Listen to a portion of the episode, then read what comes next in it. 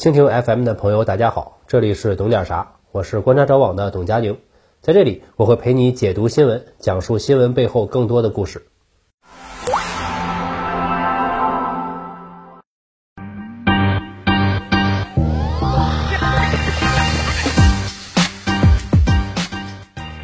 各位好，我是董佳宁。槟榔，希望大家不要再吃了。槟榔主要成分是生物碱，其中以槟榔碱为代表。槟榔碱能够刺激神经兴奋，会产生耐受，也就是越来越不敏感。这样人必须得吃的越来越多，剂量越来越大，才能获得同样的快感。多种生物碱在咀嚼的过程中会产生亚硝胺类化合物，这是潜在的致癌物。根据多种动物实验，会产生多种不同的癌变，也就是说具有明确的动物致癌性。吃槟榔会导致口腔黏膜下纤维性变，也就是通常说的纤维化了，口腔黏膜开始僵硬，有灼烧的感觉，同时还会起小水泡，出现溃疡，张嘴感觉张不开了，角度越来越小，还有吞咽困难。总之就是吃东西的时候感觉难受，不吃东西的时候也难受，全天无死角。这些症状就已经是患口腔癌之前的病变了。口腔癌患者发病年龄，吃槟榔的会平均提前八年发病。口腔癌早在一九九零年代，流行病学调查就显示，不嚼槟榔的人口腔癌变率是百分之零点三，而嚼槟榔的人是百分之七点六，吃的人是不吃的二十五倍还高。早在二零零三年，世卫组织就将槟榔果认定为一级致癌物。我国在二零一七年也将槟榔果列为一类致癌物。不光是口腔癌，还有可能有牙龈癌等等。牙龈癌需要切除牙齿、切除颌骨，丧失咀嚼能力，进而丧失劳动能力。另外，吃槟榔还会导致脸型变化，就是脸的下部增大，因为常年用力，咀嚼肌会增大。湖南是槟榔销售和食用的第一大省，很多年以来，很多地方的人首先散的是槟榔，而不是香烟。湖南省居民口腔癌发病高于全国及全世界的平均水平，口腔癌死亡构成也高于全国水平。口腔癌已经被称为湖南特色肿瘤。按照湖南省卫健委提供的数据，全球每年发生三十九万例口腔癌症，其中二十二点八万例发生在南亚、东南亚，当地基本都有嚼槟榔的习俗。中南大学湘雅医学院的某一次调查，有四十五人患口腔癌，其中四十四人有长期大量咀嚼槟榔的习惯。很多吃槟榔的人也同时会吸烟、喝酒，致癌能力加倍。所以有了槟榔加烟法力无边，槟榔加酒永垂不朽。槟榔已经形成了一个相当强大的产业。很多人有所不知，中国虽然是世界第二大生产国，但槟榔种植不在湖南，而是集中在海南省和台湾地区。台湾已经是产销重灾区了，二百万人嚼槟榔，每年新增口腔癌病例五千人，对台湾地区健保体系构成了巨大压力。海南全省生产了全国百分之九十五的槟榔。从业人口二百三十万，占海南农业人口的四成，每年每人增加收入一千来块钱。而槟榔生产加工主要在湖南，集中位于三个城市：湘潭、益阳、长沙，带动相关产业超过了五百亿元。整个湖南省产业工人已经有三十万，覆盖了全产业链，包括加工、物流、仓储、营销各个环节。湖南的槟榔企业已经做了多年的宣传，广告铺天盖地。槟榔产品广告进入到了一些综艺节目里面。二零一七年到二零一九年，湖南卫视春晚某个槟榔产品连续三年赞助。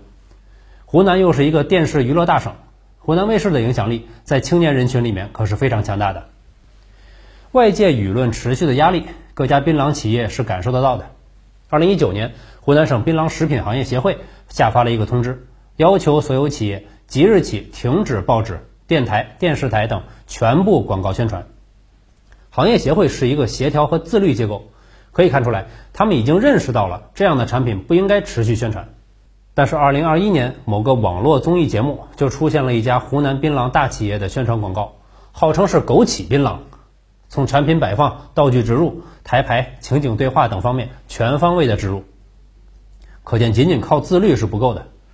长期以来，我国对于槟榔食品都没有统一的标准和规范，特别是在最大的产地海南。还有最大的制造和消费地湖南，我国必须以立法的形式明确槟榔食品的各种标准和规范。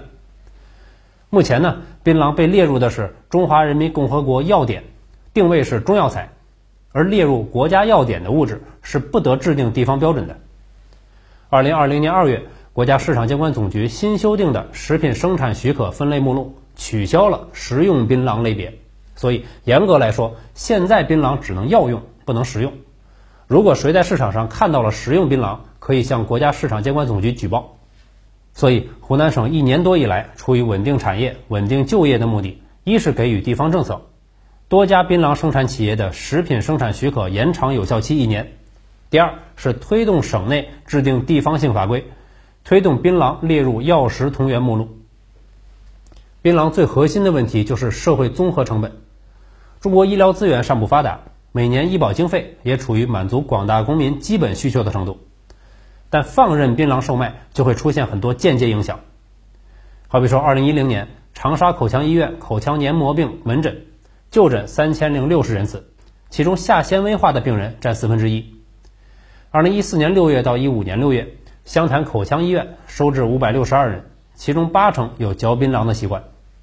二零一九年，武汉晚报报道了口腔癌专家、芝加哥大学终身教授陶林的系统研究。他调查过湖南十二年来的口腔癌发病情况，结果让人震惊：十年后，口腔癌将进入发病的高发期。按照当前一亿槟榔消费者计算，每年会有二十五万人患口腔癌，二十年就是五百万人。这意味着什么呢？两种可能：如果是患者全部自费，那么治疗花费能够拖垮绝大多数患者的家庭；如果是医保报销，那意味着其他纳税人要为软性毒品的后果买单。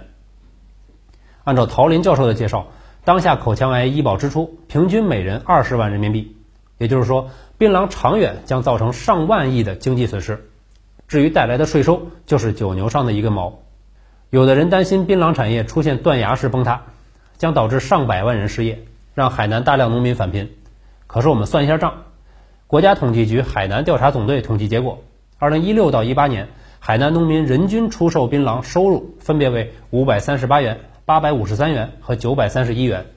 在槟榔生产区，槟榔收入占农户收入约三分之一，人均一年一千块，二百三十万人，这一块总收入是二十三亿人民币。而槟榔产业的总产值，任何数据都表明超过了五百亿，有的估计在七百到八百亿之间。甚至湖南省的湘潭县这一个县就制定了目标，要在五年做到产值五百亿。槟榔是一个高利润的行业，种植的农民拿了很小的一部分，大头自然是在生产制作企业、流通、零售、广告销售等环节里面。槟榔有成瘾性，是致癌物，是一种软性毒品。但是客观现状是，槟榔已经有了大量的消费群体和从业人员，这些特点完美符合烟草行业。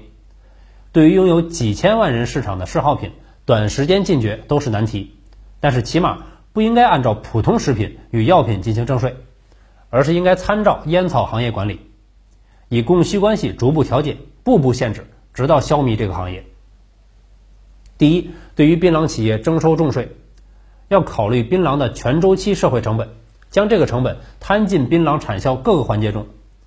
现在湖南不仅没有对槟榔企业征收重税，反而还给予各种优惠措施，贴息贷款、以奖代投，积极争取上级资金支持。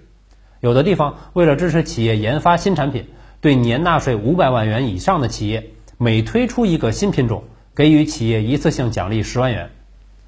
第二，对于槟榔企业实行严格的准入、流通、销售制度。第三，严厉禁止在任何平台、任何节目做任何形式的广告宣传。槟榔给人口腔造成的危害，大家在网上随便一搜就能看到很多，很多都是很恐怖的。这习惯就跟吸烟一样，一根两根，身体上没有什么损害，可是，一成瘾就是几年、十几年，走进医院的时候，往往已经晚了。